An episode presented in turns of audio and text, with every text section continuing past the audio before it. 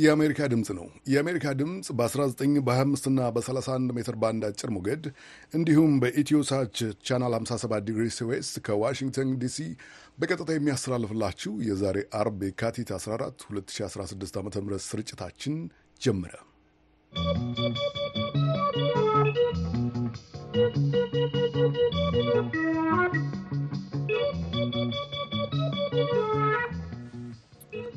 አራት ገዳማውያን ኦነግ ሸኔ በተባለው ታጣቂ ቡድን መገደላቸውን የገለጸችው የኢትዮጵያ ኦርቶዶክስ ተዋሕዶ ቤተ ክርስቲያን የፌዴራልና የክልል ጸጥታ አካላት ገዳማውያኑና ገዳሙን እንዲታደጉ ጠይቃለች። የተሰማው ከተወሰዱት አምስት አባቶች መካከል አራቱ መገደላቸውንና አንደኛው ተመልሰዋል የሚል ነበር። አሁን ግን የት እንዳሉም አልታወቀም። የእሳቸውን ጉዳይ ገና ነው።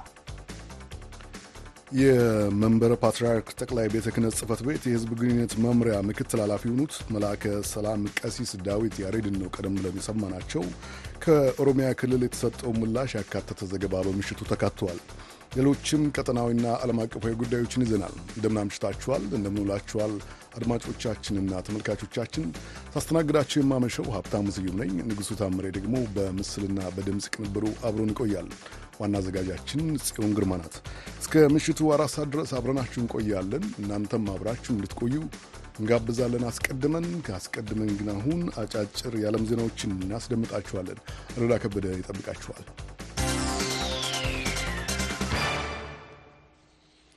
ጤና ስጥልኝ፣ እንደምናመሻችሁ። ከሰዓቱ የዓለም ዜናዎች ጋር አሉላ ከበደ ነኝ። በቅድሚያም ርዕሰ ወሬዎችን የአቶ ዮሐንስ ቧያለው ያለመከሰስ መብት ተነሳ።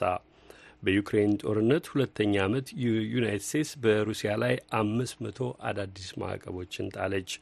ፕሬዚዳንት ሳል በሚያዝያ ወር ስልጣን እለቃለሁ አሉ። የሚሉት ይገኙበታል። አሁን ወደ ዝርዝሩ አቶ የአቶ ዮሐንስ ቧያለው ያለመከሰስ መብት ተነሳ።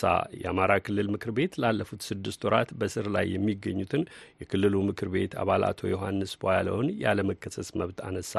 ኬኔዲ አባተ የአቶ ዮሐንስን ጠበቃ አነጋግረው አጭር ዘገባ አድርሶናል። ትናንት ሐሙስ የካቲት 14 ቀን 2016 ዓ ም መደበኛ ስብሰባውን ያካሄደው የአማራ ክልል ምክር ቤት ከነሐሴ 9 ቀን 2016 ዓ ም ጀምሮ በእስር ላይ የሚገኙትን የአቶ ዮሐንስ ቧያለውን ያለመከሰስ መብት አንስቷል። አቶ ዮሐንስ የታሰሩት በአማራ ክልል የመጀመሪያው ዙር አስቸኳይ ጊዜ አዋጅ ከታወጀ ከጥቂት ቀናት በኋላ ነበር። በጉዳዩ ላይ አስተያየታቸውን የሰጡን የአቶ ዮሐንስ ጠበቃ አቶ ሰለሞን ገዛኸኝ ያለመከሰስ መብታቸው ሳይነሳ እስካሁን ለምን እንደቆየ በእርግጠኝነት መናገር እንደማይቻል ተናግረዋል።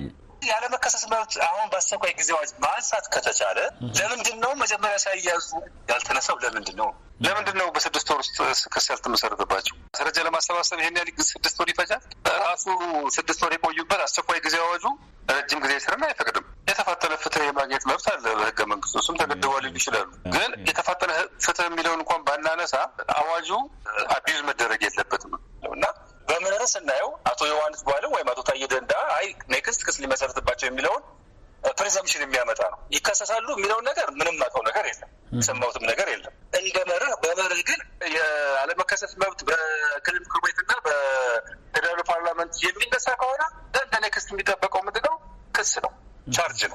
የአማራ ክልል ምክር ቤት የአቶ ዮሐንስ ቧያለውን ያለመከሰስ መብት ያነሳው የቀድሞው የሰላም ሚኒስትር ዴታ አቶ ታዬ ደንደአ ያለመከሰስ መብት በጨፌ ኦሮሚያ ከተነሳ ከአራት ቀናት በኋላ ነው። ሁለቱን ጨምሮ በእስር ላይ የሚገኙ አምስት የፌዴራሉና የክልል ምክር ቤት አባላት ያለመከሰስ መብታቸው ሳይነሳ በአስቸኳይ ጊዜ አዋጁ ስር የታሰሩ ናቸው። እስረኞቹ እስካሁን በጠበቃ እንዳልተጎበኙ የገለጹት አቶ ሰለሞን ክስ የሚመሰረትባቸው ከሆነ የግድ ጠበቃ ማየት እንደሚያስፈልጋቸው ተናግረዋል። ለአሜሪካ ድምፅ ኬኔዲ አባተ አዲስ አበባ። አይኤምኤፍ የባለሙያዎች ቡድን ወደ አዲስ አበባ ሊልክ ነው። ዓለም አቀፉ የገንዘብ ድርጅት አይኤምኤፍ ኢትዮጵያ እያቀረበች ላለችው የብድር ጥያቄ ምላሽ በመጪዎቹ ሳምንታት አንድ የልዑካን ቡድን ወደ አዲስ አበባ እንደሚልክ የድርጅቱ ቃል አቀባይ ጁሊ ኮዛክ ትናንት አስታወቁ። ልዑኩ ባለፈው የጥቅምት ወር በተመሳሳይ ወደ አዲስ አበባ ያደረገውን ጉዞ ተከትሎ ድርጅቱ ባለስልጣናቱ ያቀረቡትን የኢኮኖሚ መርሃ ግብር መደገፍ በሚችል መንገድ ዙሪያ ሁነኛ እመርታ ታይተዋል ያሉት ኮዛክ ቡድናቸው ወደ ኢትዮጵያ የሚያቀናበትን ትክክለኛ ቀን ግን ይፋ አላደረጉም።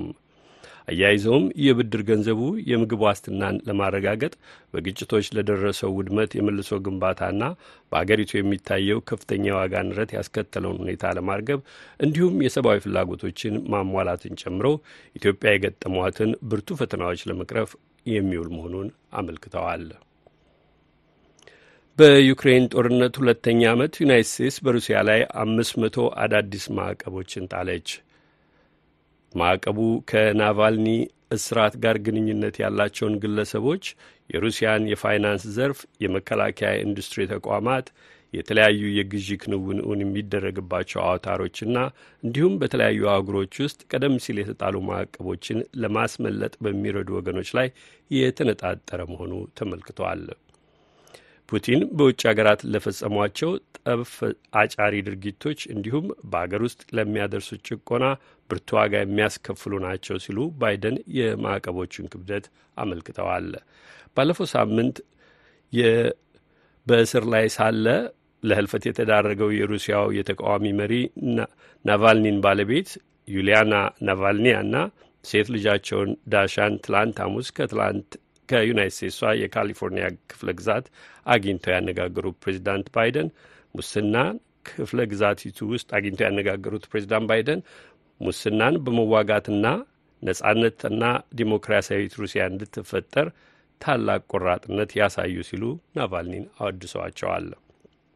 ባይደን በዛሬው ዕለት የዩናይት ስቴትስ በሩሲያ ላይ የጣለቻቸውን አዳዲስ ማዕቀቦች ይፋ ባደረጉበት ወቅት ባሰሙት ንግግራቸውም ዩክሬናውያን ነጻነታቸውንና የወደፊት እጣቸውን ለማስጠበቅ ያሳዩት ቁርጠኝነትም አወድሰዋል። ኔቶ ይበልጥ ጠንካራ ግዙፍና ይበልጥም አንድነት ያለው ድርጅት ሆኗል ሲሉ ከአሁን ቀደም ያልታየ በማለት ህብረቱ ያለበት ያሉትን ሁኔታ አመልክተዋል።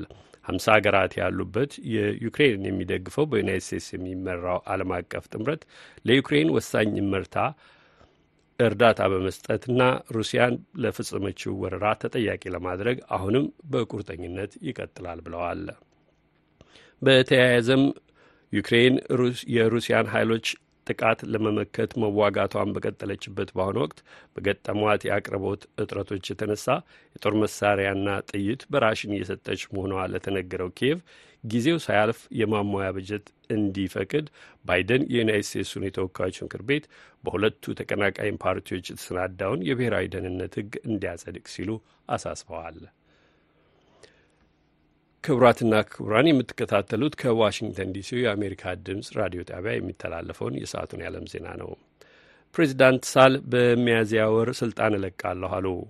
የሴኔጋሉ ፕሬዚዳንት ማኪ ሳል በመጪው የሚያዝያ ወር ስልጣናቸውን እንደሚለቁ በትላንትናው ዕለት ቢያስታውቁም ቀደም ሲል የፊታችን እሁድ ሊካሄድ ታቅዶ ለሌላ ጊዜ የተላለፈው ፕሬዚዳንታዊ ምርጫ የሚካሄድበትን አዲስ ቀን ግን ይፋ አላደረጉም።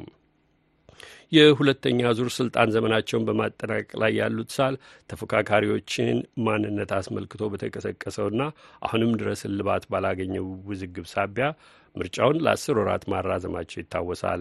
ይሁንና ሳል ስልጣኔን እለቃለሁ ካሉበት የሚያዝያ ወር አስቀድሞ አዲስ ፕሬዚዳንት መምረጥ ስለመቻል አለመቻሉ ግን ግልጽ አይደለም።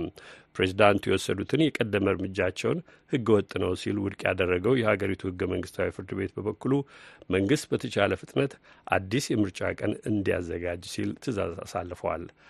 ሀገር ያለ ፕሬዚዳንት መቀጠል እንደማትችል ግልጽ ነው ያሉት ሳል ውይይቱ ቀጣዩን ይወስናል። እናም ከአንዳች መግባባት ላይ እንደሚያደርሰን ተስፋ አደርጋለሁ ብለዋል። በመጪው ሳምንት ከፖለቲካ መሪዎች ጋር እንደሚወያዩም ተናግረዋል። ሴኔጋል በምዕራብ አፍሪቃ በጣም የተረጋጋ ዲሞክራሲ ካላቸው ሀገራት አንዷ ተደርጋ ትታያለች። ይሁን እንጂ በምርጫ ጉዳይ ዙሪያ የተነሱት አለመግባባቶች ሀገሪቱን የሰው ሕይወት ጭምር ከጠፋበት የፖለቲካ ቀውስ ውስጥ ማስገባታቸው ይታወቃል። በሰላማዊ ሰልፎች ወቅት ሶስት ሰዎች በጸጥታ ኃይሎች ሲገደሉ ሌሎች በርካታዎች መቁሰላቸውም ተዘግበዋል። የፊታችን ቅዳሜና እሁድ ሰልፎችን ለማካሄድ ያቀዱ የተቃዋሚ ወገኖች ምርጫው በፍጥነት ይካሄድ ዘንድ በሳል ላይ ግፊት ማድረጋቸውን መቀጠላቸውም ተዘግበዋል። በመጨረሻም ቻይና ውስጥ በወረደ ከፍተኛ በረዶ ከአንድ መቶ በላይ ተሽከርካሪዎች እርስ በርስ ተገጫጭተው አንዱ በአንዱ ላይ መከመራቸውን ተዘገበ። መንግስታዊ የቻይና ዜና ወኪል እንደዘገበው ምስራቃዊ ያንጂያክሱ ግዛት ሽዙ ከተማ አቅራቢያ በረዶ ያንሸራተታቸው ከመቶ በላይ መኪኖች ተጋጭተው እስካሁን በታወቀው ዘጠኝ ሰዎች የመቁሰል አደጋ ደርሶባቸዋል። ታይቶ የማይታወቅ የተባለው ግዙፉ የተሽከርካሪዎች ክምር ባለፉት ጥቂት ቀናት ውስጥ ብቻ ቻይና ውስጥ የታየው ከባድ የክረምት የአየር ሁኔታ የከሰተው መሆኑም ተመልክተዋል። በማህበራዊ ድረገጾች ላይ የወጣ የግዛቲቱ የፖሊስ ሪፖርት እንዳመለከተውም አደጋው የደረሰው በአካባቢው የሰዓት አቆጣጠር ከማለዳው አንድ ሰዓት ላይ ነው። ክቡራትና ክቡራን አድማጭ ተመልካቾቻችን ለሰዓቱ የዓለም ዜናዎች የተመደበው ክፍለ ጊዜ እዚህ ላይ አበቃ። መልካም ምሽት።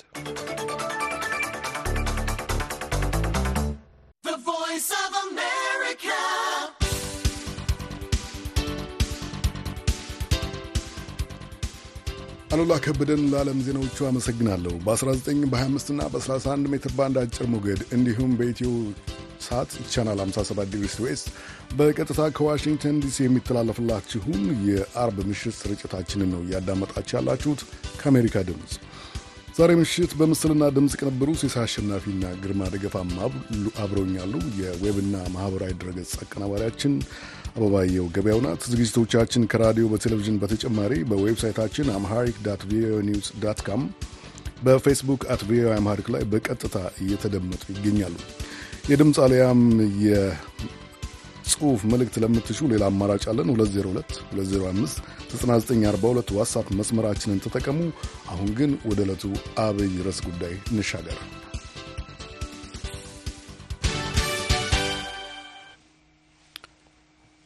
ከዝቋላ ደብረ ከዋክብት አቡነ ገብረ መንፈስ ቅዱስ ገዳም አራት መነኩሳት አባቶችን አግተው በመውሰድ ግድያ ፈጽመዋል ባላቸው የኦሮሞ ነጻነት ሰራዊት ታጣቂዎች ላይ እርምጃ እየወሰደ እንደሆነ የኦሮሚያ ክልል አስተዳደርና ጸጥታ ቢሮ አስታውቋል።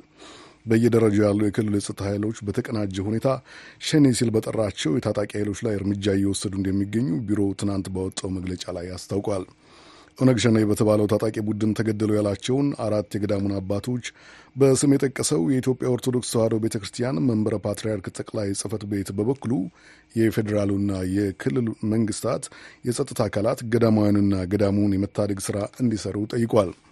በግድያው የተወነጀለው የኦሮሞ ነጻነት ሰራዊት ዓለም አቀፍ ቃል አቀባይ ኦዳ ተርቢ ደግሞ ሰራዊታችን ግድያውን አልፈጸመም ሲሉ ውንጀላውን አስተባብለዋል። የአሜሪካ ድምፅ ያነጋግራቸው የኢትዮጵያ ሰብአዊ መብት ኮሚሽን ባለስልጣናት ሁኔታው በምርመራ ላይ ሁኔታውን በምርመራ አጣርቶ ውጤቱን ይፋ እንደሚያደርጉ ተናግረዋል። የዚህን ጉዳይ ዝርዝር ፀሐይ ዳምጦ ታስደምጠናለች።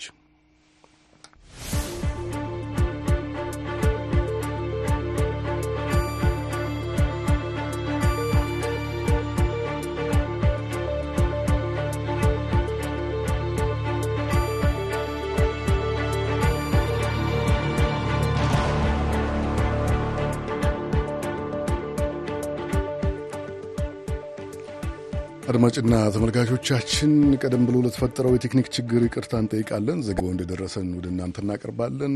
ወደ ሌላ ዘገባ እንሻገራለን። የኢትዮጵያ ቀይ መስቀል ማህበር ምስራቅ ጎጃም ውስጥ ለስራ ሲንቀሳቀሱ የነበሩ ሁለት ተሽከርካሪዎች በታጣቂዎች መወሰዳቸውንና በዋግ ህምራ ደግሞ በአንድ ተሽከርካሪ ላይ ጥቃት መፈጸሙን አስታውቋል። በኃይል የተወሰዱት ሁለቱ ተሽከርካሪዎች ከፊንላንድ ቀይ መስቀል የተገኘ የሕክምና ቁሳቁስ የያዙ እንደነበሩ የማህበሩ ኮሚኒኬሽን ቢሮ ኃላፊ አቶ መስፍን ደረጀ ለአሜሪካ ድምፅ ተናግረዋል። ታጣቂዎቹ ተሽከርካሪዎቹን ከታለመለት ዓላማ ውጭ እየተጠቀሙ ነው ሲሉም ገልጸዋል። ኬኔዲ አባተ የዚህን ጉዳይ ዝርዝር ይነግረናል። የኢትዮጵያ ቀይ መስቀል ማህበር ትናንት ባወጣው መግለጫ ለሰብአዊ አገልግሎት ወደ ደቡብ ጎንደርና ሰሜን ጎንደር ዞኖች በመጓዝ ላይ የነበሩ ሁለት ተሽከርካሪዎቹ ከሳምንት በፊት የካቲት 6 ቀን 2016 ዓ ም በምስራቅ ጎጃም ዞን ከሞጣ ከተማ 30 ኪሎ ሜትር ርቀት ላይ ልዩ ስሙ አስተሪዮ ማርያም በሚባል ቦታ በታጠቁ ኃይሎች ተወስደዋል ሲል ከሷል። ተሽከርካሪዎቹ የሕክምና እርዳታ ቁሳቁሶችን ጭነው ሲጓዙ እንደነበሩ ለአሜሪካ ድምፅ የተናገሩት የማህበሩ የኮሚኒኬሽን ኃላፊ አቶ መስፍን ደረጀ ማንነታቸው ያልታወቁ ባሏቸው ታጣቂዎች መወሰዳቸውንና ታጣቂዎቹ እየተጠቀሙባቸው እንደሚገኙ ገልጸዋል። እነዚህ ተሽከርካሪዎች ከታለመለት ዓላማ ውጪ በጉልበት ተወስዶ ለሌላ ዓላማ እየዋለ ነው ያለው። የቀይ መስቀልን አርማ አድርጎ ነው ያንን እያሽከረከሩና እየተጠቀሙበት እንደሚገኝ ከህብረተሰቡ ጥቆማዎች እየመጡ ነው የሚገኘው። ይሄ ደግሞ በየትኛውም በዓለም አቀፍ ሕግም የቀይ መስቀልን ገለልተኛ የሆነን ተቋም ጉልበት ወስዶ እንደዛ አይነት መጠቀም በሀገራችን ሕግም በዓለም አቀፍ ሕግም የሚያስጠይቅ ነው። ይህንን ያደረጉ ታጣቂዎች በአስቸኳይ ንብረቱን እንዲመልሱልን እንማጸናለን፣ እንጠይቃለን። ከድርጊታቸውም እንዲቆጠቡ ነው የምንጠይቀው። ተሽከርካሪ ውስጥ የነበረ ቁሳቁስም ጭምር የተወሰደ ስለሆነ ለደቡብ ጎንደር እና ለሰሜን ጎንደር አካባቢ የተላኩ የመጀመሪያ ደረጃ የሕክምና እርዳታ ቁሳቁሶች ከፊንላንድ ቀይ መስቀል በድጋፍ የተደረገ እሱን ጭምር እንዲመልሱ ጥሪ እናደርጋለን። ሁለቱን ተሽከርካሪዎች በመጠቀም ለሚፈጸም ማንኛውም ተግባር ማህበሩ ኃላፊነት እንደማይወስድም አቶ መስፍን አመልክተዋል። በሌላ በኩል የካቲት ዘጠኝ ቀን በዋግምራ ዞን ከሰቆጣ ከተማ ወደ ኮረም በመጓዝ ላይ በነበረ የማህበሩ ቀላል ተሽከርካሪ ላይ ታጣቂዎች በቦምብ ጭምር የደፈጣ ጥቃት መፈጸማቸውን አቶ መስፍን ተናግረዋል። ወደ ሰቆጣ አካባቢ ዋግምራ የሚባል አካባቢ ትንሽ ድርቅ የተከሰተበት እና ከፍተኛ የምግብ እጥረት ያጋጠመ አካባቢ ጥናት ለማድረግ እና እርዳታ በዛ አካባቢ የሚያስፈልጉ ዜጎቻችን ለማቅረብ ወደዛ የተሰማሩ የኛ ሰራተኞች ነበሩ ከአዲስ አበባና ከአማራ ክልል ቀይ መስቀል። ስለዚህ ይህንን እንግዲህ ወደ ከሰቆጣ ወደ ኮረም ኮረም አካባቢ ለመድረስ በአማካይ አንድ ሁለት ሶስት ኪሎ ሜትር ሲቀራቸው በመንገድ ላይ እንግዲህ ያደፈጡ ማንነታቸውን ያላረጋገጠ የታጠቁ ሰዎች ተሽከርካሪያችን ላይ ተኩስ ተከፍቷል። እንደዚሁም በተጨማሪ ቦምብ ተወርውሮባቸዋል። ተሽከርካሪው ላይ ጉዳት ደርሷል። በእኛ ስታፎች ላይ መጠነኛ የቦምብ ፍንጣሪው ምንም ጉዳት ሊባል በማይችል ደረጃ ከመፈጠሩ በስተቀር ለእርዳታ ስራ የወጡ ሁለት ሰራተኞች ነው ለጥናት የወጡት በህይወታቸው ተርፈዋል። ተሽከርካሪው መስታወቱ ተበትኗል። ታጣቂዎቹ ጥቃቱን ካደረሱ በኋላ ተሽከርካሪው የቀይ መስቀል ማህበር መሆኑንና በውስጡ ያሉት ሰዎችም የማህበሩ አባላት መሆናቸውን አረጋግጠው እንደለቀቋቸው አቶ መስፍን ገልጸዋል። ማህበሩ ከቀን ወደ ቀን በሰራተኞቹ በበጎ ፈቃደኞቹና በተሽከርካሪዎቹ ላይ በሚፈጸምበት ጥቃት ምክንያት ሰብአዊ አገልግሎቱን ማከናወን ፈተና እየሆነበት መምጣቱን ጠቅሰው ጥቃት የሚፈጽሙ የየትኛውም ተፋላሚ ኃይል አባላት ድርጊቱ የኢትዮጵያን ሕግና አገሪቱ የፈረመችውን ዓለም አቀፍ ስምምነቶች የሚጻረር መሆኑን ተረድተው ከድርጊታቸው እንዲቆጠቡ ተማጽነዋል። ግጭት ባለባቸው አካባቢዎች ተደጋጋሚ ጥቃቶች የሚፈጸሙበት የኢትዮጵያ ቀይ መስቀል ማህበር በአማራና በኦሮሚያ ክልሎች እየተካሄደ ባለው ግጭት ከዚህ ቀደምም በተለያዩ ጊዜያት በሰራተኞቹና በተሽከርካሪዎቹ ላይ ጉዳት መድረሱን መግለጹ ይታወቃል። ከአንድ ወር በፊት ደግሞ በትግራይ ክልል አንድ የማህበሩ አባል በምጥ የተያዘች እናትን በአምቡላንስ ወደ ሕክምና ማዕከል እየወሰዱ ሳለ በተፈጸመባቸው ጥቃት መገደላቸው ይታወቃል። በሰሜን ኢትዮጵያው ግጭት ወቅት ብቻ 14 የማህበሩ ባልደረቦች ሲገደሉ በትንሹ 140 ተሽከርካሪዎቹ ስለመውደማቸውና ስለመጥፋታቸው ከማህበሩ የተገኘው መረጃ ያመለክታል። ለአሜሪካ ድምፅ ኬኔዲ አባተ አዲስ አበባ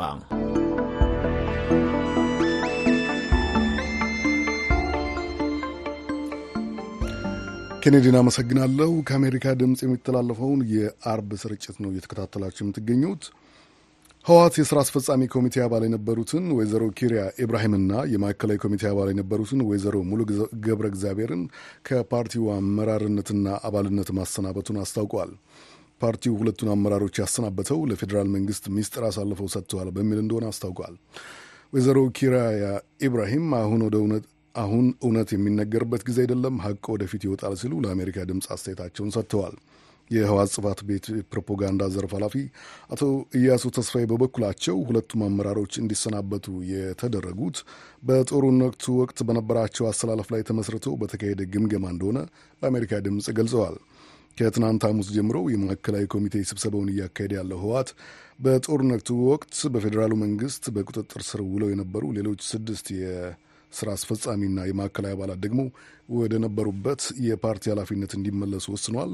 ሙርጌታ ጽባ ዝርዝሩን ይነግረናል። የህዝባዊ ወያነ ሐርነት ትግራይ ህወሓት ማዕከላዊ ኮሚቴ ትናንት ሐሙስ የካቲት 14 ቀን 2016 ዓ ም ባካሄደው ስብሰባ ጠላት ሲል በገለጸው የፌዴራል መንግስት ተይዘው በነበሩ ከፍተኛ የፓርቲው አመራሮች ላይ ውሳኔ እንደሰጠ ፓርቲው በፌስቡክ የማህበራዊ ትስስር ገጹ ባወጣው መግለጫ አስታውቋል። የፓርቲው ስራ አስፈጻሚ አባልና የቀድሞው የፌዴሬሽን ምክር ቤት አፈ ጉባኤ ወይዘሮ ኬሪያ ኢብራሂም እንዲሁም የፓርቲው ማዕከላዊ ኮሚቴ አባልና የትራንስፖርት ሚኒስትር ሚኒስትር ዴኤታ የነበሩት ወይዘሮ ሙሉ ገብረ እግዚአብሔር ለፌዴራሉ መንግስት እጃቸው ሰጥተው ሚስጥር አሳልፎ በመስጠት ተገምግመው በፓርቲው ደንብ መሰረት ከአመራርነትና ከህወሀት አባልነት እንደተባረሩ ፓርቲው አስታውቋል። የፓርቲው መግለጫ ያይዞም ከአመራርነትና ከአባልነት ያባረራቸው ወይዘሮ ኬሪያ ኢብራሂምና ወይዘሮ ሙሉ ገብረ እግዚአብሔር የተሰማቸውን ጥልቅ ሐዘን ገልጸው ህዝባቸውን በስራ መስክ ለመካስ እንደሚሰሩ ቃል ገብቷል ሲል ገልጿል። በጉዳዩ ለአሜሪካ ድምፅ ምላሽ የሰጡት ወይዘሮ ኬሪያ ኢብራሂም ሁኔታዎች አስገድደውኝ እንጂ የፖለቲካ ችግር የለብኝም ብለዋል። ተዋሃበ መገምገምታን ርኢቶን ሚዛናዊነቱ ብዘየገድስ የተሰጠውን ድምዳሜና አስተያየት ሚዛናዊነት ወደ ጎን ትተን በጊዜው እኔም በትዕግስት ጠብቄው እየተካሄደ ነው። ከዚያ ሁሉ መከራና ስቃይ ወጥቼ የትግሉ አካል ሆኜ ስራዬ በፓርቲ ተገምግሞ እዚህ በመድረሴ ደስተኛ ነኝ። መታወቅ ያለበት ነገር ግን እኔ በሁኔታዎች አስገዳጅነት እንጂ የፖለቲካ ችግር ኑሮኝ አይደለም። ትላንትም የፖለቲካ ችግር አልነበረብኝም። ዛሬም ነገም እንዲሁ በችግር ውስጥ እያለሁ ትግል ሳደርግ ነበር። አሁንም በዓላማዬ በህዝቤና በፓርቲዬ ጸንቼ ነው ያለሁት። ወይዘሮ ኬሪያ ሀቁ ሌላ ጊዜ ይወጣል ከማለት ውጭ ተጨማሪ ማብራሪያ ለመስጠት አልፈቀዱም። ኣብዚ ሕዚ ሰዓት ናይ ሓቂ ልዕልና ኣብ ዘይብሉ ጊዜ አሁን የእውነት የበላይነት የሌለበት ጊዜ በመሆኑ እውነት ማሸነፍ አይችልም። እውነትና እርግዝና ጊዜውን ጠብቆ ይታወቃል እንደሚባለው ሀቁ ወደፊት ይወጣል። በሂደት ሁሉንም እያየነው እውነቱ ይወጣል። በተመሳሳይ ወይዘሮ ሙሉ ገብረ እግዚአብሔር በፓርቲው በተላለፈባቸው ውሳኔ ላይ ያላቸውን አስተያየት እንዲሰጡን ሞክረን ስልካቸው ስለማይነሳ ምላሻቸውን ለማካተት አልቻልንም።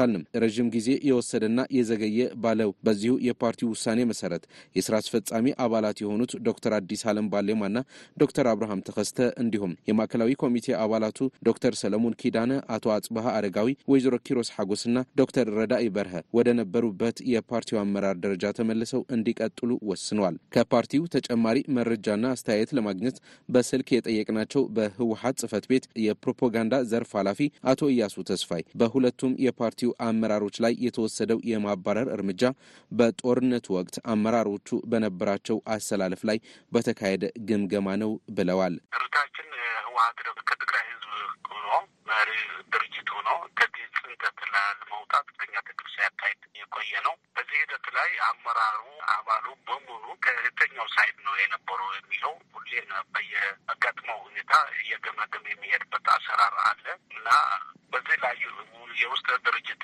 ጥራት የመራግጥ ሁኔታ ሲካሄድ ቆይተዋል። ማዕከላዊ ኮሚቴም በዛ ሁኔታ ትናንትና ላይ የማክበት ሁኔታ እያካሄደ እና በሁለቱ ላይ ከነበሩ ሀይሎች ጋር ከድርጅቱ ከህዝቡ በነበረበት ሁኔታ በፈቃዳቸው እነሱ እጅ በመስጠታቸው እና በዛ ሳይታጠሩ ደግሞ የውስጥ ድርጅት ሚስጥር የምንለው ማለት በውስጥ ድርጅት እንደሌለ ሀይል ጠላት በዛን ጊዜ የነበረው አሳልፈው በመስጠታቸው ይሄ ደግሞ በድርጅታችን አሰራር ፍጹም የማይፈቀድ እና ከህዝቡ ጎን ሆነ መስዋዕት መክፈል ያለበት እንጂ እንደዚ አይነት ስለማይፈቀድ በአሰራሩ መሰረት አድርገን የተወሰደ እርምጃ ነው የሚሆነው። የህወሀት ማዕከላዊ ኮሚቴ ስብሰባ ዛሬ አርብም ቀጥሎ እንደዋለ በቀጣይ ይካሄዳል ስለተባለው የፓርቲው ጠቅላላ ጉባኤ እንደተወያየ ተመልክቷል። ህወሀት በኢትዮጵያ ምርጫ ቦርድ የተሰረዘ ፓርቲ ነው። ፓርቲው ሚያዝያ 28 ቀን 2015 ዓ ም ለኢትዮጵያ ምርጫ ቦርድ በጻፈው ደብዳቤም በትግራይ ክልል የነበረው ጦርነት በሰላማዊና ህገ መንግስታዊ መንገድ እንዲፈታ ፓርቲው ከፌዴራሉ መንግስት ጋር ስምምነት ላይ መድረሱን ጠቅሶ የቦርዱን የቀድሞ ውሳኔ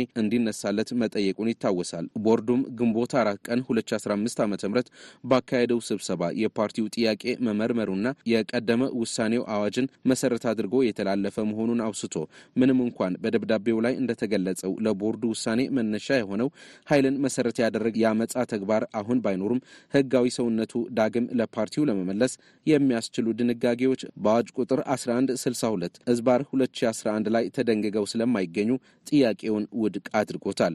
በወቅቱ ህወሀት የቦርዱ ውሳኔ የፕሪቶሪያው የሰላም ስምምነትና ሕግን መሰረት ያላደረገ በመሆኑ በሕግም በፖለቲካም ተቀባይነት የለውም በሚል ተቃውሞታል። የክልሉ ጊዜያዊ አስተዳደርም በበኩሉም ውሳኔው የአስተዳደሩን ጠቅላላ ሕልውና አደጋ ላይ የሚጥል እንዲሁም የሰላም ስምምነቱን የሚፈታተን ነው በማለት መቃወሙን መዘገባችን አይዘነጋም። በቅርቡ ከጠቅላይ ሚኒስትር አብይ አህመድ ጋር ውይይት ማድረጋቸው ተከትሎ መግለጫ የሰጡት አቶ ጌታቸው ረዳም ፓርቲው ህጋዊ ሰውነቱ እንዲመለስ ለማድረግ ያሉት የህግ ጥያቄዎች የሚስተካከሉበት ሁኔታ ለማመቻቸት ስምምነት ላይ መድረሳቸው ገልጸዋል። ለአሜሪካ ድምፅ ሙልጌታ አጽብሃም መቀለም።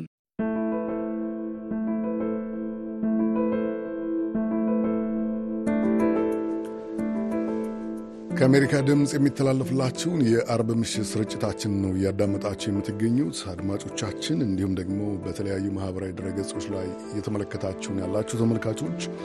አሁን የመሰናዷችን መጀመሪያ ላይ ወደ አስተዋወቅ ነው ዘገባ እናቀናለን።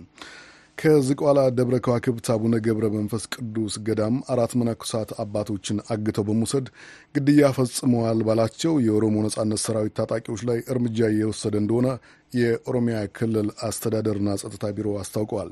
በየደረጃው ያሉ የክልሉ ጸጥታ ኃይሎች በተቀናጀ ሁኔታ ሸኔ ሲሉ በጠሯቸው የታጣቂ ኃይሎች ላይ እርምጃ እየወሰዱ እንደሚገኙ ቢሮው ትናንት ባወጣው መግለጫ ላይ አስታውቀዋል።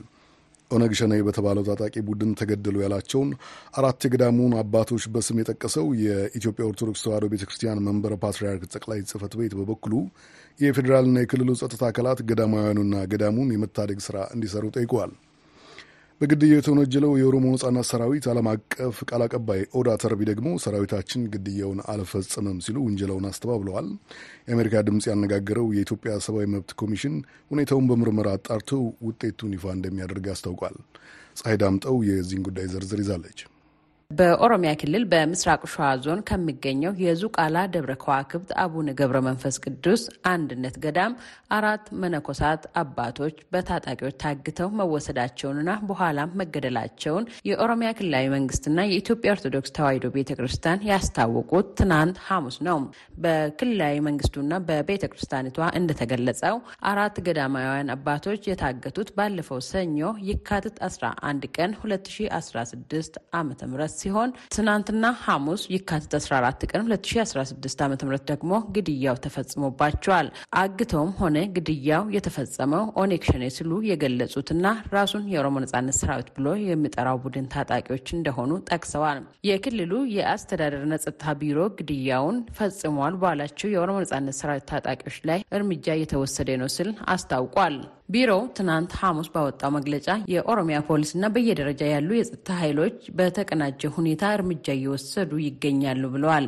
ዋነኞቹ የድርጊቱን ፈጻሚዎች ለማግኘት በገዳሙ አካባቢ የተሰማሩ የመንግስት ኃይሎች በአሳ ላይ እንደሚገኙም ጠቁሟል። በጉዳዩ ላይ ከኦሮሚያ ክልል አስተዳደርና ጸጥታ ቢሮ፣ ከኦሮሚያ ኮሚኒኬሽን ቢሮና ከምስራቅ ሸዋ ዞን አስተዳደር ተጨማሪ ማብራሪያ ለማግኘት ያደረግነው ሙከራ አልተሳካም። በሌላ በኩል የኢትዮጵያ ኦርቶዶክስ ተዋሕዶ ቤተ ክርስቲያን የሕዝብ ግንኙነት መምሪያ ባወጣው መግለጫ አራቱ የዝቋላ ደብረ ከዋክብት አንድነት ገዳም መነኮሳት ኦነግ ሸኔ ብሎ በጠቀሰው ታጣቂ ቡድን መገደላቸውን አመልክተዋል።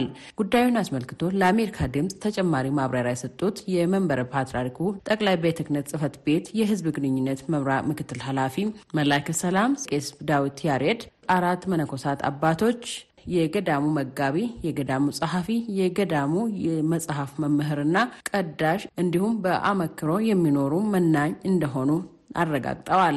በአስራ ሁለት ሁለት አባቶችን ከአግተው ከወሰዱ በኋላ እንወያይ የሚል ጥያቄ አቅርበው ከዛ በኋላ ሶስት አባቶች ደግሞ ሄዱ ወደዛው ወደ ጫካው ወደ ታች ማለት ነው። ሄዱ እዛው አስቀሯቸው። በማግስቱ ያው በአስራ ሶስት ቀኑ ሙሉ ስልክ ይጠራ እንደነበረና ከመሸ በኋላ ስልካቸው መቋረጡን ነው የተሰማው። ነው ንጋት ላይ መገደላቸው ነው የተሰማው። ከተወሰዱት አምስት አባቶች መካከል አራቱ መገደላቸውን እና አንደኛው ተመልሰዋል የሚል ነበር። አሁን ግን የት እንዳሉም አልታወቀም። የእሳቸውን ጉዳይ ገና ነው። በአካባቢው ያለው ማህበረሰብ ከሰጠው መረጃ በመነሳት የገዳሙ ተዳዳሪም ሆኑ ሌሎችም አበው መነኮሳት ከገለጹት አንጻር በአሁኑ ሰዓት በመንግስት ሸኔ ተብሎ የሚጠራው አካል እንደሆነ ነው አጠቃላይ ታጣቂዎቹ ገዳማውያን አግተው ከወሰዱ በኋላ ለማስለቀቅ እየተደረገ በነበረው ጥረት መሀል ግድያው እንደተፈጸመ ምክትል ኃላፊው አክለው ገልጸዋል።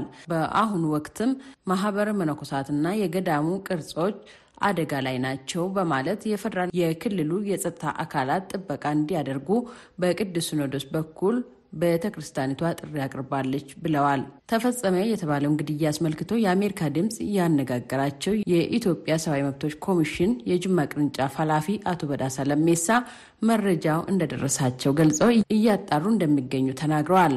ችግሩ መፈጠሩን ማህበራዊ ሚዲያዎች እና የኢትዮጵያ ኦርቶዶክስ ቤተክርስቲያን የሚዲያ ቻናል ላይ ሰምተናል። መሰረት በማድረግ ጉዳዩን ለማጣራት ሙከራ እያደረገ ነው። ይህንን እንዲያጣሩ assignment የወሰዱ ልጆች አሉ። በተለያየ መንገድ አጣርቶ እስካሁን እገሌ ነው የምል አልደረስንም። እንደደረስ የምናሳውቅ ይሆናል። ውንጀላውን ፈጽሟል በሚል በኦሮሚያ ክልላዊ መንግስትና በኢትዮጵያ ኦርቶዶክስ ተዋሕዶ ቤተ ክርስቲያን ጠቅላይ ቤተ ክህነት ጽሕፈት ቤት የተወነጀለው የኦሮሞ ነጻነት ሰራዊት ዓለም አቀፍ ቃል አቀባይ ኦዳ ተርቢ ግድያውን በሰራዊታቸው እንዳልተፈጸመ ገልጸው አስተባብለዋል። አከ ወራኒ ኬኛ ጎቸ ከሲን ራወኔ ጀለሙሬ ሲቲሙን በርባዳ አስረግጬ መናገር የምፈልገው የእኛ ጦር ይህን ድርጊት አልፈጸመም። የትኛው አካል ነው ይህን ግድያ የፈጸመው የምለውን አናውቅም።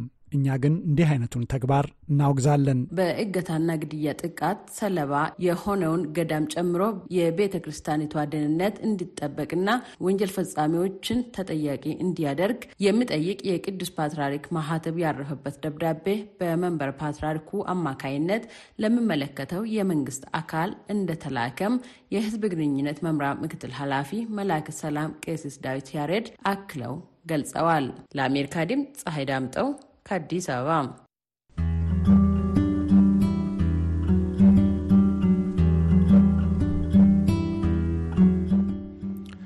ፀሐይ ዳምጠውን ለቀደመው ዘገባ አመሰግናለሁ። ወደ ቀጣዩ ዘገባ ስንሻገር በኦሮሚያ ክልል የሚንቀሳቀሰውን ታጣቂ ቡድን ለመደምሰስ በክልሉ የተቋቋመና የክልሉ ከፍተኛ ባለስልጣናት የሚገኙበት ሚስጥራዊ ኮሚቴ የዘፈቀደ ግድያና ሕገወጥ እስር እንዲፈጸም ማዘዙን ባካሄድኩት ምርመራ ደርሼበታለሁ ሲል ሮይተርስ ዘግቧል። የዚህን ጉዳይ ዝርዝር ደግሞ ቆንጅታዬ ታሰማናለች። ሮይተርስ ዛሬ አርብ ባወጣው ልዩ ዘገባው ከሰላሳ የሚበልጡ የፌዴራል እና የክልል ባለስልጣናትን፣ ዳኞችን፣ ጠበቆችን እና በባለስልጣናት የተፈጸሙ ጥቃቶች ሰለባዎችን ማነጋገሩን ነው ያመለከተው። በተጨማሪም በክልሉ የፖለቲካና የፍትህ ዘርፍ ኃላፊዎች የተረቀቁ ሰነዶችንም መመርመሩን አክሎ ገልጿል። ጠቅላይ ሚኒስትር አብይ አህመድ በ2010 ዓ ም ወደ ስልጣን ከመጡ ከወራት በኋላ ስራውን የጀመረውና በአፋን ኦሮሞ ቋንቋ ኮሬ ነገኛ ወይም የሰላም ኮሚቴ የሚል ስያሜ የተሰጠው ምስጢራዊ ኮሚቴ ምን እያደረገ እንደሆነ የተካሄዱት ቃለ መጠይቆችና የተመረመሩት ሰነዶች ለመጀመሪያ ጊዜ ግልጽ አድርገው ማሳየታቸውን ሮይተርስ በልዩ የምርመራ ሪፖርቱ ላይ አስፍረዋል። የተጠቀሰው የጸጥታ ኮሚቴ መኖሩ ከዚህ ቀደም ተዘግቦ እንደማያውቅ አክሎ አመልክቷል። ኮሚቴው የኦሮሞ ሕዝብ የራስን እድል በራስ የመወሰን መብቱ እንዲሁም ቋንቋውና ባህላዊ መብቱ በይበልጥ እንዲከበሩለት የኦሮሞ ነጻነት ሰራዊት ለዓመታት ሲያካሄድ የቆየውን የትጥቅ አመፅ ለማስቆም ጠቅላይ ሚኒስትር አብይ የሚያደርጉት ጥረት ዋና አካል እንደሆነ ቃለ መጠይቅ ያደረገላቸው አምስት አሁንም ስራ ላይ ያሉና የቀድሞ የመንግስት ባለስልጣናት መናገራቸውን የሮይተርስ ልዩ ዘገባው አመልክቷል።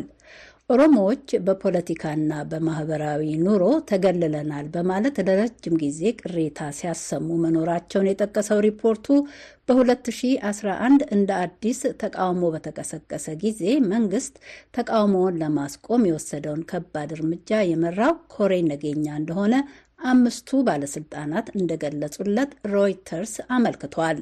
ልዩ ዘገባው አስከትሎም በኦሮሚያ ክልል ባለው ሁከት ምክንያት ብዙ መቶ ሺህ ሰዎች ከመኖሪያቸው መፈናቀላቸውን ገልጾ የኢትዮጵያ መንግስትና የሰብአዊ መብት ተሟጋች ድርጅቶች ባለስልጣናት ከ2011 ጀምሮ በሚደርሱት ግድያዎች የኦሮሞ ነጻነት ሰራዊትን ተጠያቂ እንደሚያደርጉ ጠቁመዋል። ቡድኑ ግን ውንጀላውን ያስተባብላል። ሮይተርስ እንዳስታወቀው ከልዩ ዘገባው ምንጮች አምስት የቀድሞና የአሁን ባለስልጣናት መካከል አንደኛው ማንነታቸው እንዲገለጽ የፈቀዱ ሲሆን ቀድሞ የገዢው ብልጽግና ፓርቲ የማዕከላዊ ኮሚቴ አባል የነበሩት ሚልኬሳ ገመቹ መሆናቸውን ጠቁሟል። በጸጥታ ኮሚቴው ኮሪ ኔጌኛ ስብሰባዎች ውስጥ ተካፍለው የሚያውቁ ሁለት ሰዎችን ጨምሮ የተቀሩት ግን ማንነታቸው እንዳይገለጽ ጠይቀዋል። ስለ ኮሚቴው እንቅስቃሴዎች የሚያውቁት እነዚህ ሰዎች በክልሉ የደረሱት ብዛት ያላቸው ግድያዎችና በመቶዎች የሚቆጠሩ ሰዎች እስር በኮሚቴው ትዕዛዝ የተፈጸሙ እንደሆኑ ነግረውኛል ብለዋል። በ2013 ዓ ም ኦሮሚያ ውስጥ በ14 እረኞች ላይ የተፈጸመውንና መንግስት የኦሮሞ ነጻነት ሰራዊት ታጣቂዎችን የወነጀለበትን ግድያ መጥቀሳቸውንም አመልክቷል። ሮይተርስ ክትትሉን ተመርኩዞ ያጠናቀረውን ሪፖርት ለኢትዮጵያ የሰብአዊ መብቶች ኮሚሽን ኮሚሽነር ዳንኤል በቀለ ማቅረቡን ገልጾ በሰጡትም ቃለ መጠይቅ ኮሬ ነገኛ የተባለው የጸጥታ ኮሚቴ መኖሩን እንዳረጋገጡለት ጠቅሷል። የተቋቋመበት ዓላማ በኦሮሚያ ክልል እየተባባሰ ለሄደው የጸጥታ ችግር መፍትሄ ለመፈለግ ቢሆንም ከተመሰረተበት ዓላማ ውጪ በስፋት የሰብአዊ መብት ጥሰቶችን በመፈጸም በፍትህ ስርዓት ውስጥ ጣልቃ እየገባ ነው ማለታቸውን ጠቅሷል። የኢትዮጵያ ፌዴራል መንግስት የጠቅላይ ሚኒስትር አብይ አህመድ ጽህፈት ቤትና የኦሮሚያ ክልል መንግስት ለዚህ ዘገባ በዝርዝር ለቀረቡላቸው ጥያቄዎች ምላሽ አለመስጠታቸውን ሮይተርስ አስታውቋል። በማስከተልም ጠቅላይ ሚኒስትር አብይ አህመድ በቅርቡ በሀገሪቱ ፓርላማ በተደረገ የጥያቄና መልስ ጉባኤ ላይ በዲሞክራሲያዊ አስተሳሰብ የምንመራ በመሆናችን ሰው መረሸን ይቅርና ልናስር እንኳን አንችልም ማለታቸውን ጠቅሷል። ዘገባው በመቀጠል የኦሮሚያው አመፅ በሀገሪቱ የቀጠለውን አለመረጋጋት የሚያስታውስ እንደሆነ ጠቅሶ በትግራይ ክልል ለሁለት ዓመታት ብዙ መቶ ሺህ ሰዎች የተገደሉበት ጦርነት ከተካሄደ በኋላ የሰላም ስምምነት ላይ መደረሱን አስታውሷል። በአማራ ክልል ካለፈው ሐምሌ ጀምሮ በመንግስቱ የጦር ሰራዊትና በፋኖ ታጣቂዎች መካከል ውጊያ እየተካሄደ መሆኑንና ፌዴራሉ መንግስት በክልሉ አስቸኳይ ጊዜ ማወጁንም አውስቷል። ፌዴራሉ መንግስትና የኦሮሞ ነጻነት ሰራዊት እንደ አውሮፓውያን የዘመን አቆጣጠር ባለፈው 2023 ዓ ም መጀመሪያ ላይ ለመጀመሪያ ጊዜ የሰላም ንግግር ከጀመሩ ወዲህም ቢሆን በክልሉ ሁከቱ እንደቀጠለ ሪፖርቱ አውስቷል። የኢትዮጵያ መንግስት ቡድኑን በአሸባሪነት የፈረጀ እንደሆነ ያስታወሰው ሪፖርቱ ዩናይትድ ስቴትስና የተባበሩት መንግስታት ድርጅት ግን በአሸባሪ ቡድንነት እንደማይጠሩት አያይዞ ጠቁሟል። ኮሬ ነገኛ ስብሰባውን የሚያካሂደው በኦሮሚያ ክልል የብልጽግና ፓርቲ ጽህፈት ቤት ሲሆን በሊቀመንበርነት የሚመሩትም የክልሉ ፕሬዝደንትና የቀድሞ የጠቅላይ ሚኒስትር አብይ ጽህፈት ቤት ሹም የነበሩት ሽመልስ አብዲሳ መሆናቸውን ያነጋገራቸው የቀድሞና የአሁን ባለስልጣናት እንደጠቆሙት ሮይተርስ አመልክቷል። የክልሉ የብልጽግና ፓርቲ አመራር ፈቃዱ ተሰማ እንዲሁም የክልሉ ዋና የጸጥታ ሹም አራርሳ ምርዳሳና ሌሎችም የክልሉ የፖለቲካና የጸጥታ ባለስልጣናት የኮሚቴው አባላት እንደሆኑ ምንጮቹ እንደገለጹለት ያወሳው ሮይተርስ አንዳቸውም ላቀረ ስብሰባዎች ላይ ተገኝተው ያውቁ እንደሆን ወይም ለኮሚቴው ትዕዛዝ ሰጥተው ያውቁ እንደሆነ አንዳችም ማስረጃ እንዳላገኘ ሮይተርስ ጠቅሷል። አክሎም ስለ ጉዳዩ የሚያውቁ ሰዎች የጸጥታ ኮሚቴው የተቋቋመው በጠቅላይ ሚኒስትሩ አሳሳቢነት እንደሆነ ነግረውኛል ያለው ሮይተርስ በ2014 በፈረንጆች 2022 መጀመሪያ ላይ ለጠቅላይ ሚኒስትሩ ስለ ኮሚቴው እንቅስቃሴ ቢያንስ አንድ ጊዜ ገለጻ የተደረገላቸው መሆኑን በወቅቱ በቦታው የነበሩ ሰው እንደገለጹለት አመልክቶ ያን በነፃ ምንጮች ለማረጋገጥ እንዳልቻለ አስታውቋል።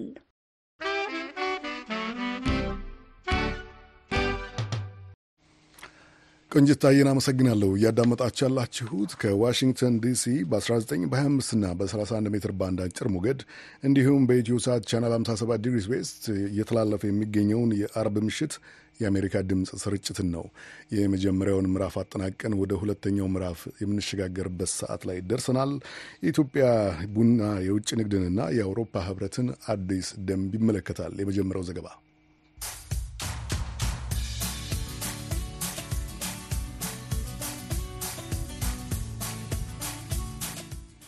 ኢትዮጵያ የቡና ውጭ ንግድዋን የአውሮፓ ህብረት ካወጣቸው የደን ጭፍጨፋ ደንብ ጋር ለማስማማት ከህብረቱ የገንዘብ ድጋፍ እንደሚያስፈልጋት አስታውቃለች። የኢትዮጵያ ቡናና ሻይ ባለስልጣን ዋና ዳይሬክተር ዶክተር አዱኛ ደበላ የቡና የውጭ ንግድን ከህብረቱ የደን ጭፍጨፋ ደንብ ጋር ማስማማት የግድ መሆኑን ለአሜሪካ ድምፅ ተናግረዋል። ደንቡን ለመተግበር ግን ከህብረቱ የገንዘብ ድጋፍ እንደሚያስፈልጋቸው ጨምረው ገልጸዋል። የኢትዮጵያ ብሔራዊ ቡና ማህበርና የሲዳማ ቡና ዩኒየን ኃላፊ ደግሞ የአውሮፓ ህብረት የደን ጭፍጨፋ ደንብን ማክበር አለመቻል በሚሊዮኖች የሚቆጠሩ የቡና አርሶ አደሮች ኑሮ እንደሚያናገው አመልክተዋል። ገብረ ሚካኤል ገብረ መድን የዚህን ጉዳይ ዝርዝር ይዘዋል። የአውሮፓ ህብረት ይፋ ያደረገው አዲስ ደንብ ወደ ህብረቱ አባል ሀገራት ገበያ የሚገቡ የግብርና ውጤቶች ስለሚመረቱበት ሁኔታ የሚወስን ነው። የቡና ተክልን ጨምሮ ወደ ሰባት የሚደርሱና ደንን በመመንጠር የተመረቱ አሊያም በአንድም በሌላም መንገድ ከደን ጭፍጨፋ ጋር ግንኙነት ያላቸው ምርቶች ከተያዘው የጎርጎርሳውያኑ 2024 መጨረሻ ጀምሮ ወደ ህብረቱ ሀገራት ገበያ እንዳይገቡ ያግዳል። ለዚህ ደግሞ ወደ አባል ሀገራቱ ገበያ የሚገባ ቡና ከደን ጭፍጨፋ ነፃ ሆኖ ስለመመረቱ የሚያሳይ ማስረጃና ማረጋገጫ ማቅረብ እንደሚያስፈልግ ይደነግጋል። ከዓለም የቡና አምራች ሀገራት የምትጠቀሰው ኢትዮጵያ ይህን ደንብ ባለማክበር የሚጠበቅባትን ማረጋገጫ ማቅረብ ባትችል የህብረቱን ትልቅ ገበያ ታጣለች ይላሉ የሲዳማ ቡና ዩኒየን ስራ አስኪያጅ አቶ ጸጋዬ አኔቦ። በአዋጁ ላይ በግልጽ እንደተቀመጠው ያንን ካላሟላ ያንተን ምርት ወደ እነሱ ገበያ መላክ አትችልም ወይም እነሱ ገበያ ውስጥ መሸጥ አይቻልም። ገዢዎችም ያንን ሊገዙ አይችሉም። ስለዚህ እነሱ አልገዙም ማለት ደግሞ ለኢትዮጵያ የ EU market ትልቅ ገበያ ስለሆነ እሱን ታታል ቡናህን መሸጥ አትችልም። ትልቁ impact እሱ ነው። ከዚህ ጋር ተያይዞ ሊከተል የሚችለው ችግርም ከአምስት ሚሊዮን በላይ ለሚሆኑ አርሶ አደሮች እንደሚተርፍ የሚጠቁሙት ደግሞ የኢትዮጵያ ብሔራዊ የቡና ማህበር ፕሬዚደንት ዶክተር ሁሴን አምቦ ናቸው። በ Europe በኩል የሚመጣው ማንኛውም ለውጥ በአገሪቱ ኢኮኖሚ በገበሬው ላይ ቀጥተኛ የሆነ impact አለው። እነዚህ የአውሮፓ ሀገሮች ደግሞ specialty ቡና የሚገዙ ከኒውዮርክ ገበያ ውጭ የሆነ specialty ቡና የኢትዮጵያን ጣዕም ስለሚፈልጉ በተሻለ ዋጋ የሚገዙ ናቸው። እነሱን ማጣት የለብንም እንዳገር። እነሱን ካጣን ኢትዮጵያ የምታገኘውን hard currency ከ30 percent በላይ ያውም ቋሚ ወዲና ወዲህ የማይለውን ስለምታጣ ትልቅ የኢኮኖሚ ችግር፣ ድህነት በገበሬው ላይ በአገሪቱ ላይ ይመጣል። የአውሮፓ ህብረት ገበያ ከኢትዮጵያ የቡና ወጪ ንግድ 35 ከመቶ የሚሆነውን ድርሻ እንደሚይዝና በዓመት ከ400 እስከ 500 ሚሊዮን ዶላር እንደሚያስገኝ የኢትዮጵያ ቡናና ሻይ ባለሥልጣን ዋና ዲሬክተር ዶክተር አዱኛ ደበላ ይገልጻሉ። ይህን ገበያ ማጣት ደግሞ ትልቅ ችግር ውስጥ ይከተናል ይላሉ ዶክተር አዱኛ ደበላ። የህብረቱን ደንብ አክብሮ ከመንቀሳቀስ በቀር አማራጭ እንደሌለ የጠቀሱት ዋና ዲሬክተሩ አሰራራችንን ከደንቡ ጋር ለማስማማት ብሔራዊ መርሃ ግብር አዘጋጅተናል ብለዋል። በሶስት ዓመት ጊዜ ውስጥ የሚያልቅ ሀገራዊ የስራ መዘርዘር መርሃ ግብር አዘጋጅተናል። እንደገናም ደግሞ ከአውሮፓ ህብረትም ጋር ከፓርላማውም ከኮሚሽኑም ጋር ሰፊ ንግግሮችን እያደረግን ነው የምንገኘው። ስለዚህ እንደ ሀገር በተቻለን መጠን ለመዘጋጀትና በተወሰነ መልኩ at least comply ማድረግ የምንችልበት እድል ለመፍጠር እየሰራን ያለ ነው ማለት ነው። የአውሮፓ ህብረት ያወጣው ከዲሰምበር ሀያ ሀያ ወዲህ የተጨፈጨፈ ደን ካለ እና በዛ በተጨፈጨፈ ደን ውስጥ ደግሞ የተመረጠ ቡና ካለ ነው አንቀበልም ያሉት። ስለዚህ ከዛ በፊት የነበረው የደን ሽፋን አለ። ከዛ በኋላ ያለው የደን ሽፋን ይታይና ከዛ በኋላ ምን አይሉ ደን ተጨፍጭፏል፣ የተጨፈጨፈ ካለ ሴት አካባቢ ነው። ያንን ደግሞ ለማስተካከል ምን ማድረግ አለብን? ያንን እንዴት አድርገን እናስተካክላለን የሚሉት ዘርዘር ያሉ ስራዎች ናቸው እቅዶች የተካተቱት። ስለዚህ የመጀመሪያ ስራችን የሚሆነው የሳተላይት image ኦችን በመውሰድ በዛ ደረጃ ከሀያ ሀያ በፊት የነበረው ከነበረው የደን ሽፋን ጋር ማነጻጸር ነው የሚሆነው ማለት ነው። የሲዳማ ቡና ዩኒየን ስራ አስኪያጅ አቶ ጸጋዬም ደንቡን ለመተግበር ያስችላሉ የተባሉ ስራዎች በዩኒየኑ መከናወን እንደጀመሩ ተናግረዋል። በእኛ ድርጅት ስር ወደ ሰባ ሺህ ገበሬዎች ያሉና almost የብዙዎቹ መረጃ ሰብስበን እየጨረስን ነው።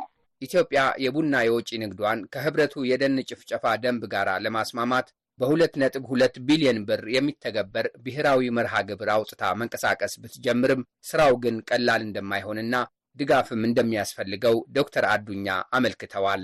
location ያስፈልጋል የሚል ነገር አላቸውና ለትላልቅ farm ቢሆን ችግር የለውም። ግን እነዚህ ትናንሽ farm ኦችን latitude፣ longitude እንደገና ወደ geolocation ከቀይረን ይሄንን ለነሱ በዚህ በሚፈልጉት መልክ ማዘጋጀት አንደኛ እጅግ በጣም አስቸጋሪ ነው። ሁለተኛ በጣም ረዘም ያለ ጊዜ ሰፊ ጊዜ የሚፈልግ ስራ ነው። ሶስተኛ ዋጋውን cost ኡንም cover ለማድረግ እጅግ በጣም አስቸጋሪ ነው የሚሆነው። በ action plan ኡ ላይ የተቀመጠው የገንዘብ መጠን በኢትዮጵያ መንግስት ብቻ የሚሸፈን ነው ብለን የምንለው ነገር አይደለም። ምክንያቱም አሁን ይሄ የተቀመጠው የገንዘብ መጠን ከእቅዳችን እና ካለን treasury በጀት ውጭ የመጣ ነው። ስለዚህ የአውሮፓ ህብረት ይህንን ሊጋራን ይገባል የሚል እንድምታ እንደገናም በገንዘብ ድጋፍ ብቻ ሳይሆን ህጉ የሚተገብርበትን ጊዜ at least በአንድ እና በሁለት እስከ ሶስት አመት extension እንዲያደርግልንም ጥያቄዎችን እያቀረብንን ያለ ነው። ይሄንን action plan ለእነሱም ካስረከብን በኋላ የሚመጣው የገንዘብ ድጋፍንና የጊዜ extension አጽንኦት ሰጥተን ጠይቀናል። የኢትዮጵያ የቡና አርሶ አደር ደንን የሚመነጥርበት ምክንያት የለውም የሚሉት የብሔራዊ ቡና ማህበሩ ፕሬዚደንት ዶክተር ሁሴን አምቦ የአውሮፓ ህብረቱ ደንብ ይህን ከግምት እንዳላስገባ ተችተዋል። የኢትዮጵያ ገበሬ ቡናን ከደን ለይቶ አያይም። ምክንያቱም ቡና የተገኘው ከደን ውስጥ ነው። ያለ ደን ቡና ማኖር አይቻልም። የቡና ጥላ ከሌለም መትከል አለብን። ስለዚህ ቡና አንዱ የጫካ አካል ነው። እነዚህ ሰዎች ያዩት እንደ ብራዚል ሲኬድ ያለውን ጫካ ቆርጠው እነሱ ቡና ብቻ ነው የምተክሉት። እኛ የዛ አይነት trend የለንም። አንቆርጥም ደናችን። ደን መቁረጥ ማለት ቡና መቁረጥ። ሌላ ቢከፋ ቢከፋ ቡናው ዛፉ ጥላ ሆኖ ስሩ ነው ቡና የሚተከለው። ስለዚህ የኢሮፓ ዩኒየን ሕግ በሚያወጣበት ጊዜ የኢትዮጵያን ሁኔታ በልዩ ሁኔታ ነው መታየት ያለበት እንደ ሌሎቹ ሳይሆን ከዘጠና በመቶ በላይ የሚሆነው የኢትዮጵያ የቡና ምርት ከደን ጋር እንደሚስማማ የሚያስረዱት ዶክተር አዱኛም ሆኖም ይህን ለአውሮፓ ህብረት ለማስረዳት የራሱ የሆነ ሂደት አለው ይላሉ። ራሱን የቻለ ስራ ነው። የራሱን የቻለ የበጀት ምንጭ ይፈልጋል። ኦርጋኒክ ነው፣ በፕላዛ ስር ነው የምናመርተው ብለን ለማለት ደግሞ ደጋፊ document ያስፈልጋል። የአውሮፓ ህብረት የደን ጭፍጨፋ ደንብ በዘንድሮ የቡና የውጭ ንግድ ላይ ጫና እንደማያሳድር ዶክተር አዱኛ ደበላ ጠቁመው ከዘርፉ በ2016 በጀት ዓመት 1.7 ቢሊዮን ዶላር ለማግኘት መታቀዱንም አክለው አመልክተዋል። ለአሜሪካ ድምፅ ገብረ ሚካኤል ገብረ መድህን አዲስ አበባ።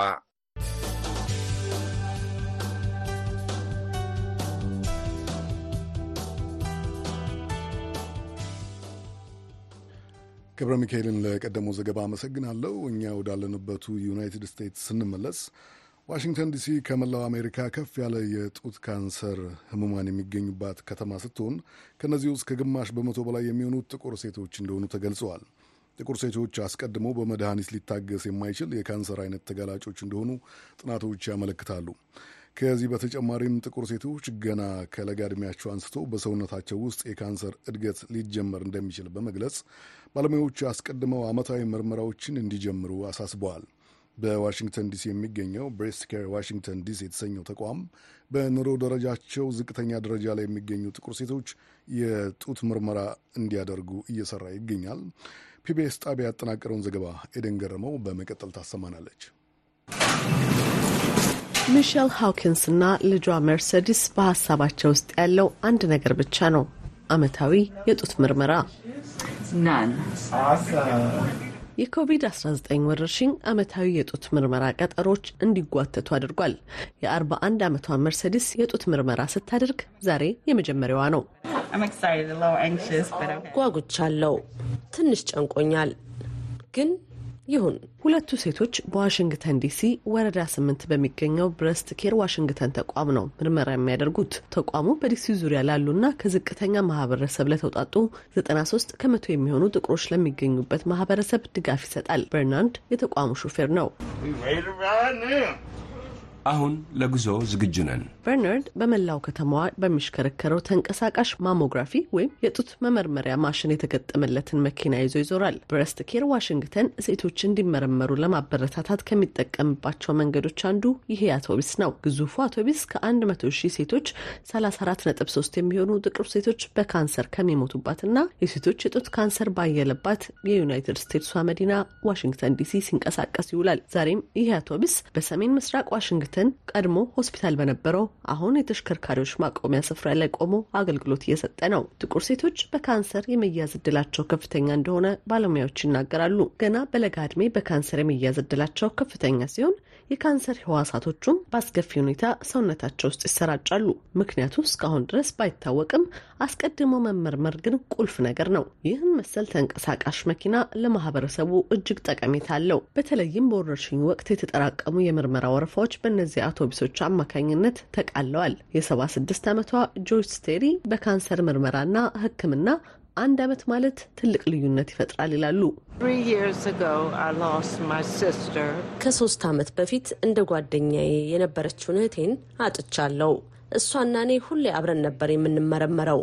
ልክ እንደ እኔ የእሷም ውጤት ጤነኛ ነበር የሚለው ምርመራ በድጋሚ ማድረግ በነበረባት ጊዜ ተመልሳ ስትሄድ ግን አራተኛ ደረጃ ላይ የደረሰ ካንሰር አለብሽ ተባለች። ስለዚህ ካንሰሩ ሲያሰኘው ነው የሚታየው። በአንድ ዓመት ጊዜ አሁን ደህና ነኝ የምትይበት ጊዜ የለም። ዓመታዊ የጡት ምርመራን ጊዜውን ጠብቀው እያደረጉም እንኳን በፍጥነት የሚሰራጭ ካንሰር ከተከሰተ አስከፊ ውጤት ይከተላል። እንደ ጥቁር አሜሪካዊ ለተለየ ካንሰር አይነት ተጋላጭ ነን። ካንሰሩ triple negative ይሰኛል። ሬጂና ሃምተን የብረስት ኬር ዋሽንግተን አጋር መስራችና የቀዶ ጥገና ሐኪም ናቸው። ለሆርሞን ሕክምና ምላሽ የሚሰጥ ካንሰር አይደለም። ለሆርሞን ምላሽ የሚሰጥ ካንሰር ያለባቸው ሰዎች ለአንድ አምስት ዓመት ጊዜ የሚሆን የሆርሞን ሕክምና ይወስዱና ለጡት ካንሰር ተጋላጭ የሚያደርጋቸው ነገሮች ይቀንሳሉ። ነገር ግን triple negative የተሰኘው የጡት ካንሰር አይነት ሲከሰት በቀዶ ጥገና ጨረርና ኪሞቴራፒ በመውሰድ ይታከማል። ይሁን እንጂ triple negative የተሰኘው ካንሰር ለመከላከል የሚሆን ምንም ነገር የለም። ዶና ሄ triple negative የተሰኘው የጡት ካንሰር የተገኘባት ባለፈው ግንቦት ወር ላይ ነበር። ለዶና ሊሰጣት የሚችል የሚዋጥ ምንም አይነት መድኃኒት የለም። ዶና ካንሰር ሲይዛት ገና 32 ዓመቷ ነበር። ሲጀምረኝ ደረቴ ላይ እብጠት ነበረብኝ። ልክ እንደ ማንኛውም ሰው ቁም ነገር አላልኩትም። 32 ዓመቴ ስለሆነ በዚህ ዕድሜ ካንሰር ይዘኛል ብዬ አላሰብኩም። ዶክተሬም አንቺ በካንሰር ለመያዝ ገና ልጅ ነሽ፣ እብጠቱ cyst ሊሆን ይችላል በማለት አልትራሳውንድ እንዳደርግ ነበር የላከኝ። ነገር ግን አልትራሳውንድ ያነሳኝ technician ያየውን ነገር ስላልወደደው ከእብጠቱ ላይ ናሙና እንዲወሰድ አደረጉ። ያ ናሙና ነው ካንሰር እንዳለብኝ ያረጋገጠው። መጀመሪያ ላይ ምርመራ ሲደረግልኝ በጣም ፈርቼ ነበር። መሞት አልፈለግኩም ነበር። ልጆቼንና ባለቤቴን ጥዬ መሄድ ባለመፈለጌ በጣም ፈርቼ ነበር። ዶና ለእብጠቷ በጊዜ ወደ ሕክምና ያልመጣችው አንድም በወረርሽኙ የተነሳ ሁለት ደግሞ ካለባት የኃላፊነት ጫናና ሐኪም ቤት መሄድ ከመፍራት ጋር የተያያዘ ነው። እንደ ጥቁር በባህላችን ሐኪሞችን እንፈራለን። መጥፎ ዜና ያስፈራናል። መጥፎ ነገር መስፋት አንፈልግም። ምክንያቱም ደግሞ እንዴት እንደምናልፈው ባለማወቃችን ነው። ሐኪም ጋር ትሄዳላችሁ፣ የጥርስ ሕክምናም ጋር ልትሄዱ ትችላላችሁ። ነገር ግን ነገሮችን ገሸሽ ነው የሚያደርጉት። በተለይ ጥቁር ሴት እናቶች በቤታቸው ከልጆቻቸው ጋር ብዙ ነገሮችን ስለሚሸከሙ ቸል ይላሉ። መታመም አይችሉም። ሁሉ ነገር ሲያስተካክሉ ራሳቸውን ይዘነጉታል። ዶክተር ሬጂና ታዲያ ይህ በብዙ ጥቁር ሴቶች ዘንድ የተለመደ ምክንያት ነው ይላሉ። አብዛኞቹ ብቻቸውን ቤተሰብ የሚደግፉ የቤተሰብ አስተዳዳሪዎች ናቸው። ብዙ ስራዎች ሊሰሩ ይችላሉ። ስለዚህ ጤናቸው በዋናነት የሚያሳስባቸው ጉዳይ አይደለም። በቅድሚያ በዙሪያቸው ላሉ ሰዎች ነው ትኩረታቸውን የሚያደርጉት። እንደ ሴት እኔም አንቺም በዙሪያችን ላሉ ሰዎች ቅድሚያ እንደምንሰጥ ከራሳችን ሕይወት በመነሳት ምስክር መሆን እንችላለን። ባለፈው ዓመት ዶና አራት ልጆቿን እያሳደገች የጨረርና የኪሞቴራፒ ሕክምናዎችን እየወሰደች እንዲሁም ደግሞ ሁለት ጡቶቿ ተቆርጦ በሕክምና አሳልፋለች። ሐኪሙ መጀመሪያ ላይ አንቺ በካንሰር ለመያዝ ገና ልጅ ነሽ፣ ምናልባትም ደግሞ ሲስት ሊሆን ይችላል ሲልሽ የነበረች ስሜት እንዴት ነበር? ሐኪሙ እንዲያ ማለቱ አሁን ካለፈ በኋላ ስታስቢው ችግር ነበረው? ለሐኪሞቹ የተሳሳተ ነገር ከነገራችሁ ራሷን ታውቋዋለች። በማለት ይተዋቸዋል። ነገር ግን ዝም ብለው ድጋፍ ማድረግ ነው ያለባቸው። ማለቴ አንቺ ወጣት ነሽ፣ ካንሰር ሊይዝሽ አይችልም የመሳሰሉትን ባይሉ ጥሩ ነው። ምክንያቱ ደግሞ በግልጽ እንደምታዩት ሊከሰት ይችላል። ነገሮች እንደ ሰው እድሜ፣ ዘርና የኑሮ ሁኔታ ቢለያዩም በአሁኑ ሰዓት ያለው የጤና መመሪያ ግን ሴቶች እድሜያቸው ከአርባ እስከ ሀምሳ ባለው እድሜ ውስጥ በየዓመቱ ጡታቸውን የመመርመር ልምድ እንዲያዳብሩ ይመክራል። ዶክተር ሬጅና ታዲያ ጥቁር ሴቶች ከዛም ቀደም ብለው ምርመራዎችን ቢጀምሩ ይመከራል ይላሉ። ጥቁር ሴቶች ሁሌም ከታች ናቸው ያሉት። እነዚህ ካሉት የማህበረሰብ ክፍሎች ጋር ተባብረን ለመስራት መመሪያ ስለምንፈልግ በየማህበረሰቡ የተለየ ነገር ነው ያለው። ለምሳሌ በዚህ በእኔ ማህበረሰብ ውስጥ ያለው በአይዋ ግዛት ካለው ይለያል። እናትና ልጅ ሚሼልና መርሴዲስ ሀውኪን የጡት ካንሰር ምርመራ ማሞግራም እንዴት ቀላል እንደሆነ ሊያሳዩን ፈቃደኛ ናቸው። ይህ የ 3D ማሞግራም ማሽን በዚህኛው የከተማው ወገን ያለው ብቸኛው ማሽን ነው። ሽን ከፍ አድርገሽ እዚህ ጋር ታሳርፊዋለሽ። ልጄን ይዤ ዛሬ እዚህ መምጣቴ አብረን ይህንን ማድረጋችን በጣም ጥሩ ነገር ነው። መርሴድስ የጡት ምርመራው ምንም አይነት ህመም የለውም ትላለች። ህመም አልነበረብኝም። እንደ እውነቱ ምንም አይነት ህመም አልነበረብኝም። የሚመረምርሽ ሰው ምንም ርኅራሄ አያሳይሽም። ጡትሽን ከፍ አድርገው በጣም በሚያም ሁኔታ ነው የሚጫኑት የሚሉ የሚያስፈራሩ ታሪኮችን ሰምቼ ነበር። እናም ምርጥ ነበረች። ምን እየሆነ እንዳለ እያስተማረች ነበር። ምቾት እንዲሰማኝ አድርጋኛለች። ያለፉትን ወራቶች በጡት ካንሰር ሕክምና ያሳለፈችው ዶና ሄስ በቅርቡ የጨረር ሕክምናዋ መጠናቀቁን አክብራለች።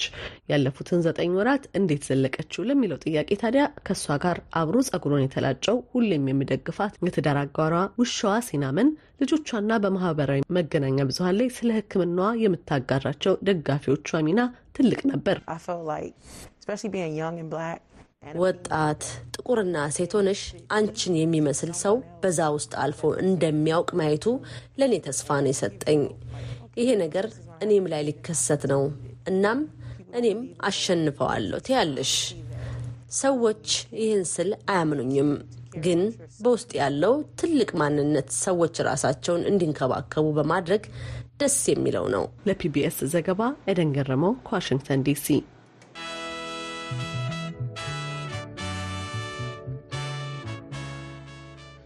ኤደን ገረመውን ለቀደመው ዘገባ አመሰግናለሁ። በመቀጠል ደግሞ በማስዴብል የተዘጋጀውና ደረጀ ደስታን የሚያስደምጠንን የወንዝ ውሃ ፍጆታን ለማመጣጠን ስለሚያስችለው ሰርቶ ማሳያ የሚናገረውን ዘገባ እንከታተል። በርካታ ግድቦች፣ የውሃ ማጠራቀሚያዎችና ሕጋዊ ስምምነቶች የኮሎራዶ ወንዝን እጅግ ውስብስብ ወደሆነ የውሃ ስርዓት ስር እንዲገባ ቀይረውታል። ይህ ስርዓት በአሜሪካ ደቡብ ምዕራብ የሚኖሩ 40 ሚሊዮን የሚደርሱ ሰዎችን የሚደግፍ ነው። የሰባት የዩናይትድ ስቴትስ ግዛቶች፣ ሁለት የሜክሲኮ ግዛቶችና 30 የቀደምት አሜሪካውያን ማህበረሰቦች ሁሉም በወንዞቹ ውሃ ላይ ባለመብት ናቸው። ስርዓቱ በዩናይትድ ስቴትስ ውስጥ ከሚገኙት ሁለት ትላልቅ የውሃ ማጠራቀሚያ ግድቦች ወቅታቸውን በትክክል እየጠበቁ በሚለቀቁት ላይ ይወስናል። አሁን እጅግ የተባባሰው የአየር ለውጥ ኮሎራዶ ወንዝ ላይ ተመስርተው የተሰሩት ሌክ ሜድ እና ሌክ ፓውል የተባሉት ሐይቆች ወይም ግድቦች ላይ የተመሰረተውን የውሃ አስተዳደር ስርዓት የበለጠ ፈታኝ እንዲሆን አድርገውታል። ኢዲት ዛጎና ወንዞች በተለያዩ ወቅቶች ምን መልክ እንደሚኖራቸው የሚያጠናውና በኮሎራዶ ዩኒቨርሲቲ ስር ያለው የሪቨር ዌር መርሃ ግብር ቡድንን ይመራሉ። አሁን ጉልህ አድርገነዋል። በጣም አስፈላጊ የሆነውን የፓውልን ሐይቅ ማየት እንችላለን። ስለዚህ ይህ አካላዊ ሂደቶችን እንዲሁም ከፓወል ሐይቅ ጋር የተያያዙትን ሁሉንም መረጃዎች ይዟል። የአየር ንብረት ትንበያዎች፣ የትነት መጠኖች፣ የኃይል ማመንጫዎችና በወንዙ ፍሰት ላይ ተጽዕኖ የሚያሳድሩ ሌሎች ነገሮች በሙሉ በኮምፒውተር በተሰሩ የማሳያ አብነቶች ውስጥ ተካተዋል። ወንዙን የሚያስተዳድረው የፌዴራሉ መስሪያ ቤት ሪቨር ዌርን በመጠቀም ለምሳሌ በከፋው የድርቅ ዓመት ወንዙ ምን መልክ እንደሚይዝ ይመለከትበታል። ፕሮፌሰር ኤዲት ዛጎና በኮሎራዶ ዩኒቨርሲቲ ተመራማሪ ፕሮፌሰር ናቸው። ሌክ ፓውል ውሃውን ከተፋሰሱ በታች ላሉትና በጣም ለተቸገሩ የውሃ ተጠቃሚዎች መልቀቅ መቻሉ ምን ያህል አስተማማኝ ነው? ሁሉንም የውሃ ተጠቃሚዎች ውሃውን እንዴት መጠቀም እንደሚኖርባቸው ማስማማት በጣም አስቸጋሪ ነው። ይሁን እንጂ አሁን ብዙዎቹ ባለድርሻ አካላት ሪቨርዌር እና አንዳንድ ስምምነቶችን ለማቅለል የሚረዱ የጋራ መድረኮችን ይጠቀማሉ። ጄኒፈር ጊምበል በኮሎራዶ የውሃ ማዕከል የፖሊሲ ምሁር ናቸው። አድማጮቻችንና ተመልካቾቻችን አብራችሁን ስላመሻችሁ በእጅጉ እናመሰግናለን። መልካም ምሽት ይሁንላችሁ። Thank you.